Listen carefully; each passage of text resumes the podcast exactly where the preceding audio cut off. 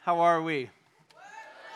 Hey, can we give it up to Hume for this awesome production? That was pretty sweet. My name is Tyler. If I had one superpower, I would be as cool as Chad. Can I see everyone's best Chad right here? Got to get your surfer face out. That's so good. His real name is Garrett, but would you do me a favor and just call him Chad all week and not refer to his real name? Chad. Okay, that's great. Hey, I want to let you in on a little secret too. This is week three of Meadow Ranch, and this is actually the first week that the air conditioning is working here in this building. So, some might say you are the luckiest campers at Hume Lake this week. So, you are blessed and highly favored, and let's give it up to God for some good air conditioning. Does that sound good? Awesome. Well, hey guys, my name is Tyler Cornford. I actually live in Central Virginia right now. But first eight years of my life, I grew up here at Hume Lake, just like Garrett did. So if you know the hill uh, with the tan houses on top, uh, that was my neighborhood there growing up. And then, is anyone here from Bakersfield? We moved when I was eight from giant sequoias and just this beautiful scenery to giant oil fields and nasty smog. So I don't think super highly of Bakersfield, but I do love the people. And then from there, I went to Liberty University. There, I met my wife. Jackson, if you can throw up that photo. My wife, we've been married for five years, just hit five years May 24th. We have two little girls, Gracie, she'll be three in August, and then Joy is approaching a year and a half. And hey, the reason that I'm putting our photo up here is because we're gonna be around camp, we're gonna watch recreation, and just be around during free time. I want you to know that we've genuinely been praying for you for months now. And even fasting and asking that the Lord would meet you up here at Hume Lake and he would reveal himself to you. So, just like Harry said, hey, we ask you guys to have respect for us. It's from a genuine love that, that I have for you guys. So, if you see us around camp, please feel free to come up, get to know us. We'd love to hear a bit of your story. If you have any funny jokes, my wife Sydney loves to hear some funny jokes. And if, if God is teaching you anything, uh, please, we would love to share that. So feel the freedom. There's your invitation. Please come up. We would love to get to know you. So now we live in Central Virginia. I work for a church there where we get to be a part of training and equipping people who want to move to places of the world where Jesus is not known or proclaimed. So it's an honor to even come up here and now have an opportunity to introduce you to God, the creator of heavens and the earth, and then talk to you about who Jesus is and why that is such good news, who he is and what he's done. Well, Jackson, if you'll pull up that next picture, this was Tyler 15 years ago. I was a camper here at Meadow Ranch. And the reason I want to show you this is because when I tell people my story, I actually talk about this chapel right here. Because there, there's something called decision night and I stood up here in this chapel, and that's where I realized my faith in Jesus. And that was, was this room is where I was made right with God by faith in Jesus. And that's what we're going to be talking about this week.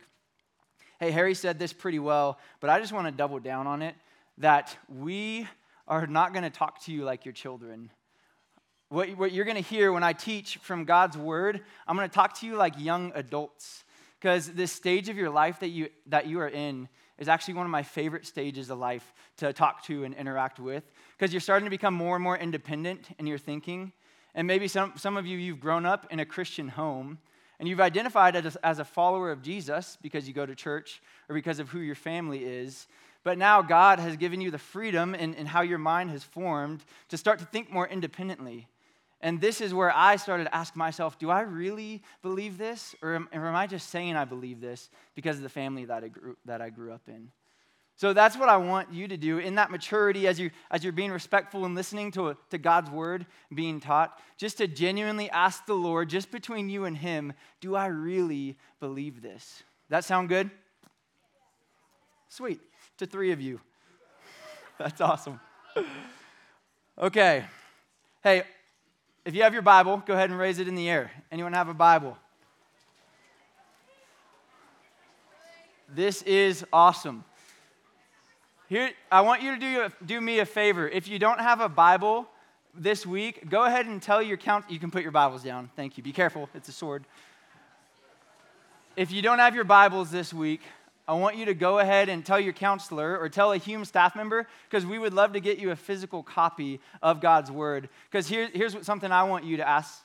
I want to ask you to do is when I'm teaching something, I want you to look back to God's Word and see if that's true. Not just believe everything I say. Because everything, Lord willing, that I'm teaching is coming right from this book.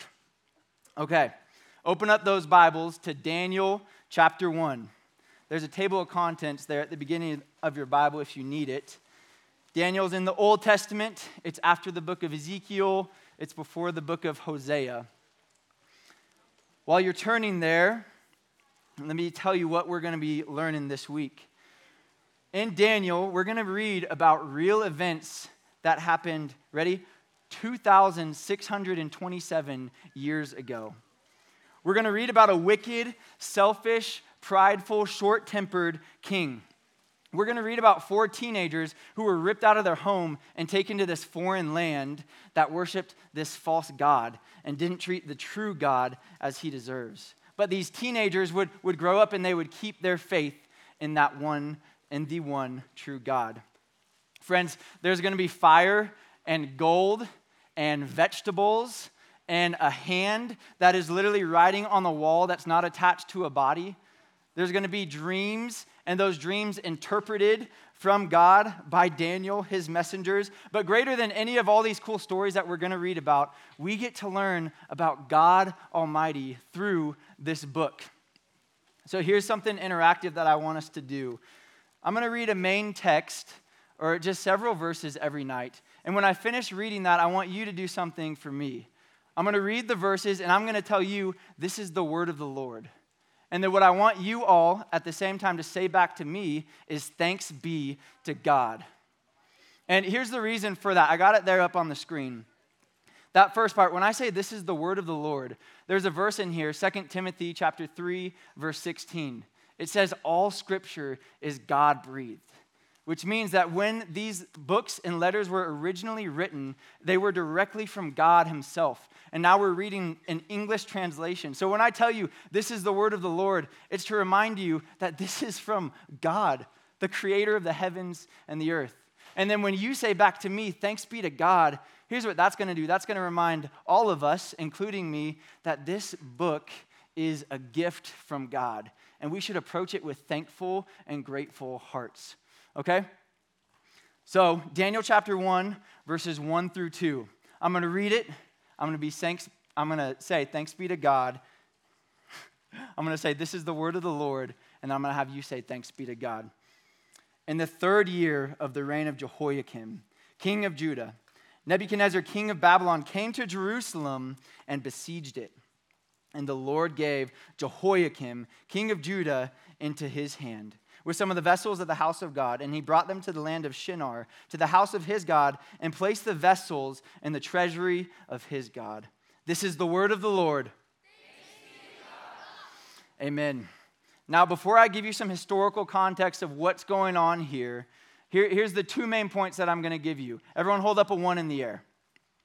This first main point say, God is sovereign. God is sovereign. You might not know what the word sovereign means, but when we get to this first main point, I'm going to define for you what that means. Okay, now hold up a two in the air. Everyone say Christians are exiles. Awesome. Okay, we're going to dissect that and look at it. But first, look at this map that I have up here. Because I mentioned this takes place 2,627 years ago.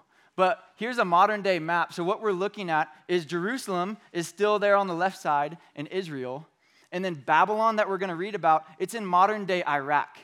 And in the road systems that we have today, it would be a 13 hour drive from one capital city to the other. But they didn't have these road systems back then. So, tomorrow, when we talk about these teenagers uh, taking the journey to Babylon, it would take weeks, if not months, through the desert to get there. Okay, so something that's really good whenever you open your Bible and read is just to ask questions for what's going on here. Because when God gives us His word, it was written to a specific people at a specific time. So that's why I'm going to share with you. Uh, hey, when you see King Jehoiakim, it's good to ask who is King Jehoiakim? And why did God Almighty think it was important for us to have this sentence in the Bible right here? Well, King Jehoiakim is the king of Judah at this time. Does anyone know who Abraham is from the Bible?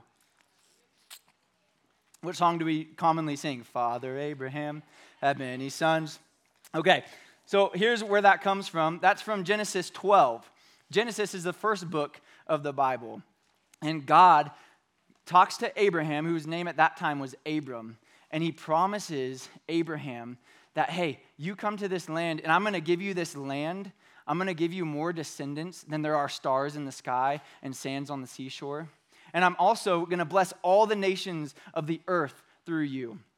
So now that's in Genesis. Now we enter into Daniel.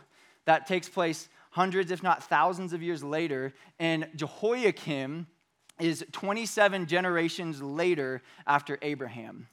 In other words, Abraham was Jehoiakim's great to the 25th power grandpa. But what's sweet is uh, the nation of Judah, or the tribe of Judah, is now living in this land that in Genesis 12, God told Abraham that he would have. And they have become a mighty nation. But then it gets really confusing when we see here at the end of verse 1 that Nebuchadnezzar, king of Babylon, came to Jerusalem and besieged it. So, if you're a junior higher that's living in Jerusalem and you've been told that your great great grandpa Abraham was promised to have the very land that you're dwelling in and that you would be a mighty nation, and then this wicked nation and this wicked king surrounds the city to besiege it, which means to have the intention to take captivity of this. Can I just ask you, would you be confused if you were there in that moment? And you see this wicked nation start to take over the nation that, that God promised would be great and mighty, would, you doubt God's goodness? I, I, would, I would probably be doubting God's faithfulness. And God, are you really going to keep your word? But here's what is sweet, and here's where we find our first main point. The start of verse 2, if you have a highlighter or a pen and you're okay with doing this, I'd encourage you to underline these three words at the start of verse 2 The Lord gave. And that's where we get our first main point that God is sovereign. So, up there, the definition someone who is sovereign means that he has the authority to rule and to reign. And, friends, this is really good news for us because we see that God is not backing out of his promise. But in fact, God's good and faithful hand is even over stewarding this wicked nation, and there would be something greater and, and more refining for the nation of Israel that would come from it. So we're, we're going to walk through Daniel all this week, but the truths that we're going to find in Daniel aren't only found in Daniel. So can you do me a favor and open up to Genesis chapter 1, verse 1?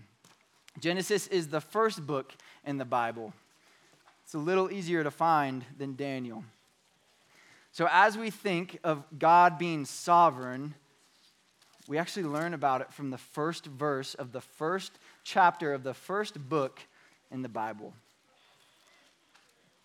Okay, Genesis chapter 1, verse 1. When you're there, say word. I hear still I still hear pages turning. I don't know if I believe it.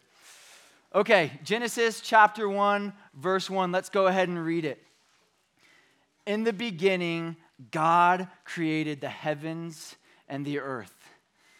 Did, did you see that? Did you see in these first four words, in the beginning, God. So, what, what do we learn just from the first four words in the Bible? It means that God was there right in the beginning, that no one and nothing created God. He was just there. One of God's attributes is that He is eternal, which means that He doesn't have a beginning. He has existed for all of time past, and He will exist for all of time future.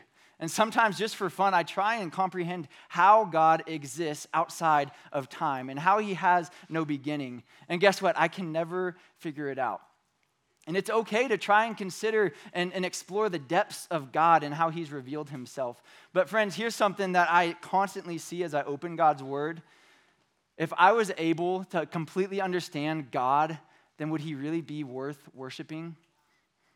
He wouldn't because he's so much greater and so much mightier than us. We can't even comprehend his ways. And that's another reason that this book is such a gift because God, the one who is self existent and self sufficient and outside of time, he was actually kind and gracious enough to introduce himself to us through this word.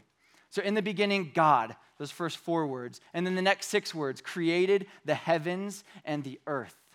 We see that everything and everyone that has ever existed is because they come from God, and God is the creator, which shows us that God is sovereign.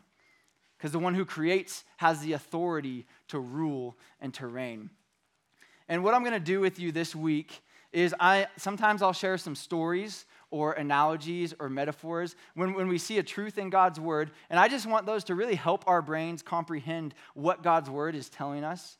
But here, here's, hear me say that whenever I share a story or give a metaphor, it's always going to fall short of the beauty and complexity of the truth that we see in Scripture.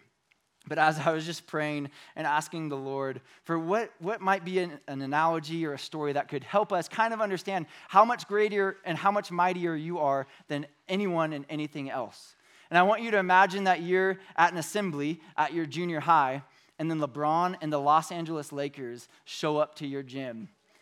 And, and LeBron grabs the mic and he says, We, the Los Angeles Lakers, want to play the seventh grade boys team. I don't think you'd be cheering like that if this really happened. So let's, let's say that LeBron and the Lakers are serious and they're actually going to try their hardest against the seventh grade boys team. What do you think the score would be after five minutes? If you didn't say 200 to zero in five minutes, you're wrong. It wouldn't even be fair. But here's where the analogy falls short because maybe the seventh graders inbound it and just chuck it up and it goes in the hoop. Friends, it, it, when we think of how big and how mighty God is, a better picture is if the Lakers show up to your school assembly and they play against a cup of jello.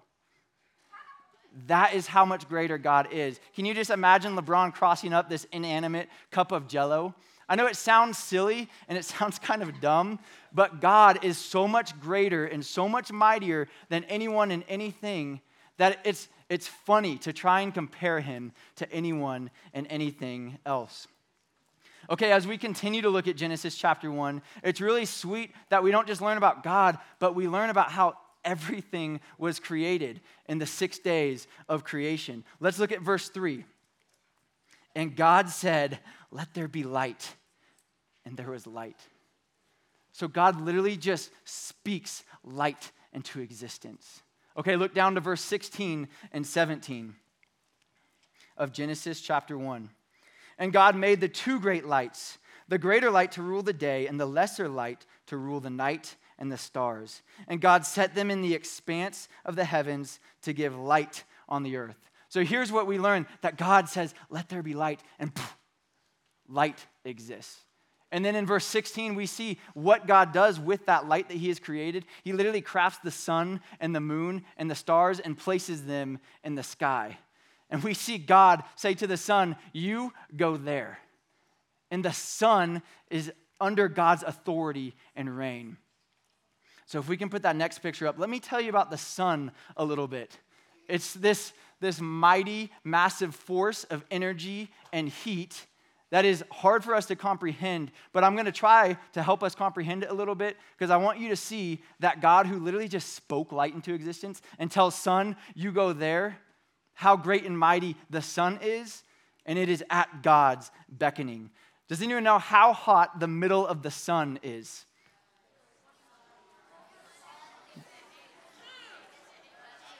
You say 8 million? Say, that, say it a little louder. Uh, close, but wrong. Who else? How hot is the core of the sun? What do you think? Say it again. Nine quadrillion. That's a good question. Uh, also incorrect. Okay, let me just help you out. The core of the sun is 27 million degrees Fahrenheit. Friends, I told you that I was from Bakersfield when I was in junior high and high school, And I don't know about you, but when it got 110 degrees, I'd be digging in the cabinets for the sunscreen because my skin can't take this insane heat. And if any of us got close to this 27 million degree sun, we would just disintegrate and evaporate right away. So the sun is this massive amount of heat. But let's consider the size of the sun. And is anyone in here six feet tall even? I see that hand. Okay, what's your name? Say it louder. Jaden. You're six foot tall even. Jaden, it would take 22 million ewes to cover the circumference of the earth. So if you were laying down on your back, you would need 22 million clones to go around the circumference of the earth. Jaden, do you, smell, do you feel small compared to the earth? Yes. Thank you. 22 million Jadens to cover the circumference of the earth. Okay, so the earth is massive. Now, how many earths can we fit in the sun? All of these numbers I'm not hearing. Here's the correct answer 1.3 million earths can fit inside the sun. And here's what's crazy when we look at the creation account in Genesis, God just speaks light into existence. And then God looks at this sun that He's created and says, Sun, you go there. Friends, God is immense. God transcends anyone and everything. And the theme of God's sovereignty goes on all throughout Scripture, from Genesis to Revelation. In Psalm chapter 115, verse 3, it says, Our God is in the heavens, He does all that He pleases. I can't do all that I please. I'm limited by sleep, I'm limited by the authority that I have, but it's actually a, an incredibly good thing that we can't do all that we please. But God is sovereign and He does all that He pleases. And sovereign and eternal aren't the only attributes that we learn about God, God is also holy. So when we consider how big and immense and mighty God is. We also learn that God is holy. And to be holy means that He is morally perfect, that God never has a bad thought, that God never makes a bad decision. Everything that God does is good and without sin. And it is such a good thing that the God who created everything, the God who is in control, is also holy and good and morally perfect. And then here's where it just gets so personal and we see the richness of Scripture. Matthew chapter 10, verse 30, you don't have to turn there, but Jesus says that even the hairs on your head are numbered. Do you know how many hairs are on your head? Unless you're bald, the answer is no. Even the hairs on your head are numbered. Friend, God who created the heavens and the earth, who tells the sun, you go there, he knows everything about you. He knows even more about you than you know about yourself. He knows what gets you out of bed in the morning. He knows every thought you've ever had. He knows everything that you've ever done in secret and in public.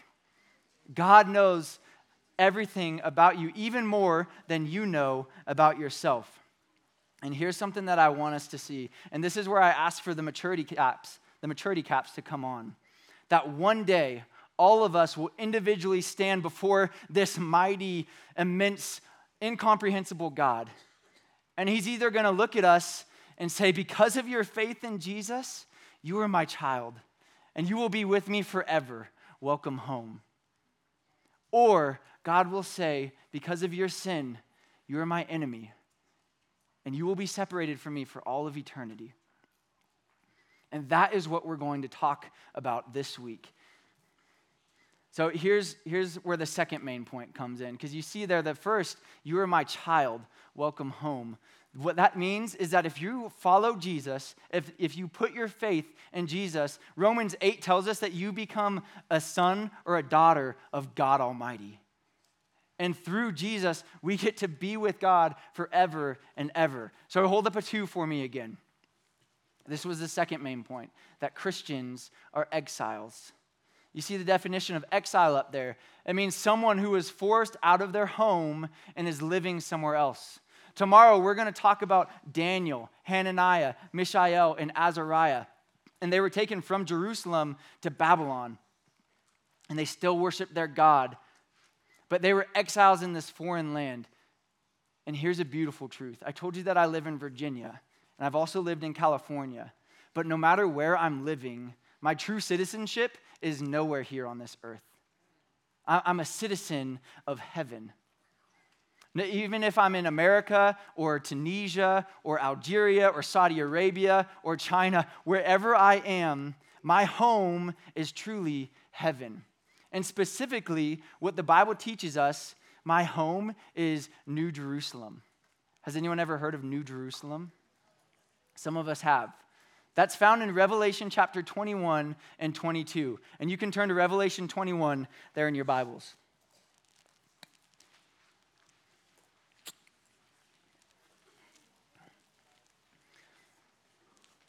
Well, friends, I love God's word. And at one point in my walk with the Lord, I committed that I would read through the entire Bible. And honestly, I don't even know how long it took, but when I got to Revelation 21 and 22, I was literally brought to tears when I considered these verses and these chapters in the context of the whole narrative of Scripture. Because I see that through Jesus and what he has done, now I get to learn about what my home is really like. And New Jerusalem is where 99.999999 on and on and on percent of my existence as a follower of Jesus will be. Look at chapter 21, verse 4. If you're at Revelation, go ahead and say word. word. Revelation 21, verse 4. He will wipe away every tear from their eyes, and death shall be no more. Neither shall there be mourning, nor crying, nor pain anymore, for the former things have passed away. This is a beautiful reality of our existence.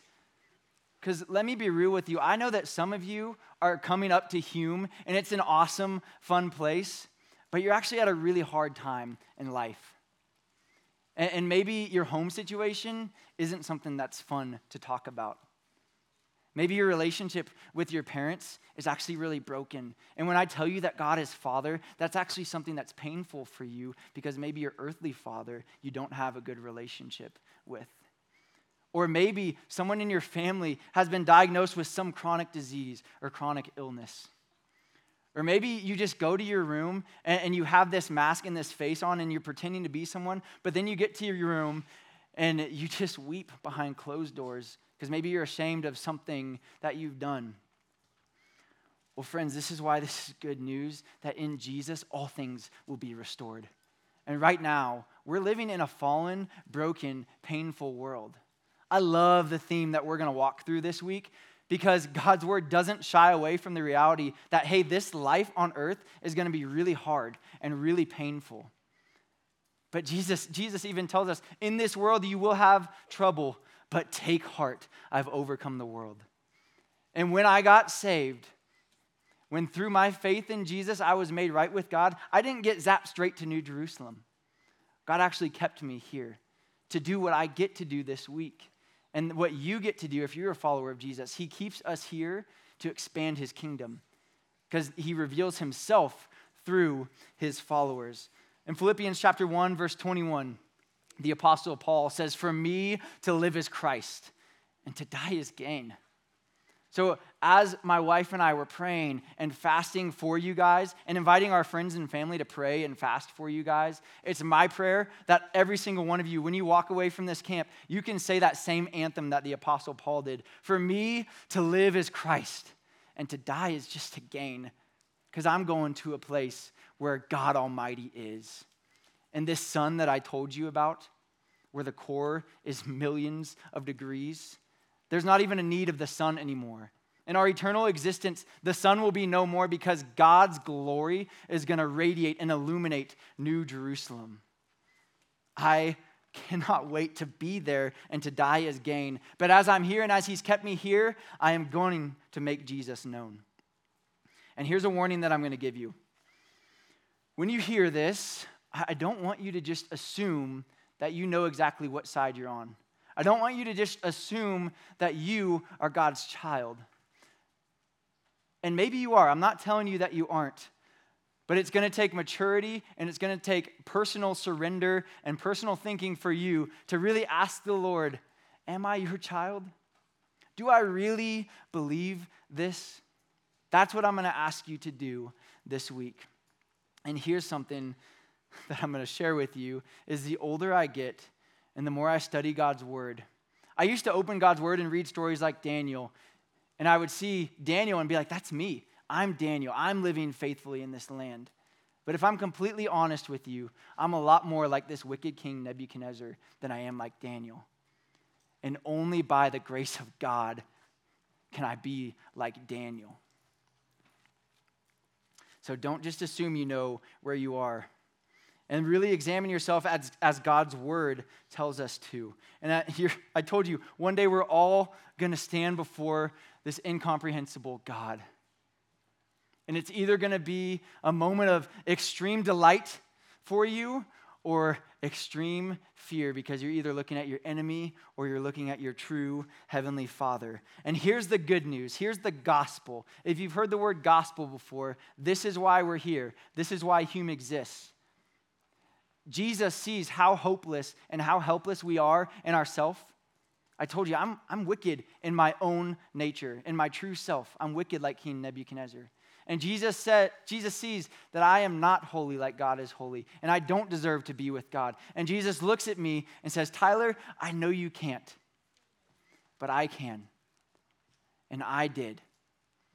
And that's what we're going to talk about this week who Jesus is and what he's done. We're going to read through the story of Daniel, but ultimately we're going to learn about God Almighty and we're going to learn about how Scripture has revealed our true nature. So I have one more slide up here. And if you have a journal, I'd encourage you to write these questions down because I want you to leave chapel tonight just thinking through these questions. Question number one Am I really living like an exile on this earth? Can I really say, like the Apostle Paul, for me to die is gain because I have New Jerusalem to look forward to? And then, am I living as if God is sovereign? That's very important. Because King Nebuchadnezzar and Babylon, they were not living like God were sovereign. They thought that they were sovereign. And if you do things out of your own strength, it's only going to end bad. So thanks for listening. I, I really do just want you to have so much fun up here this week. I love Hume. I, I've, I've viewed it from the role of a camper and a counselor and Hume staff and then youth leader and, and now to have this role as speaker. Hume is a lot of fun. And I want you to go to recreation and just scream your face off and give your very best. And I want you to enjoy these activities. But all, the point of all of this is that so that you come to chapel and you just lean in to learn about the creator of the heavens and the earth. Let's pray.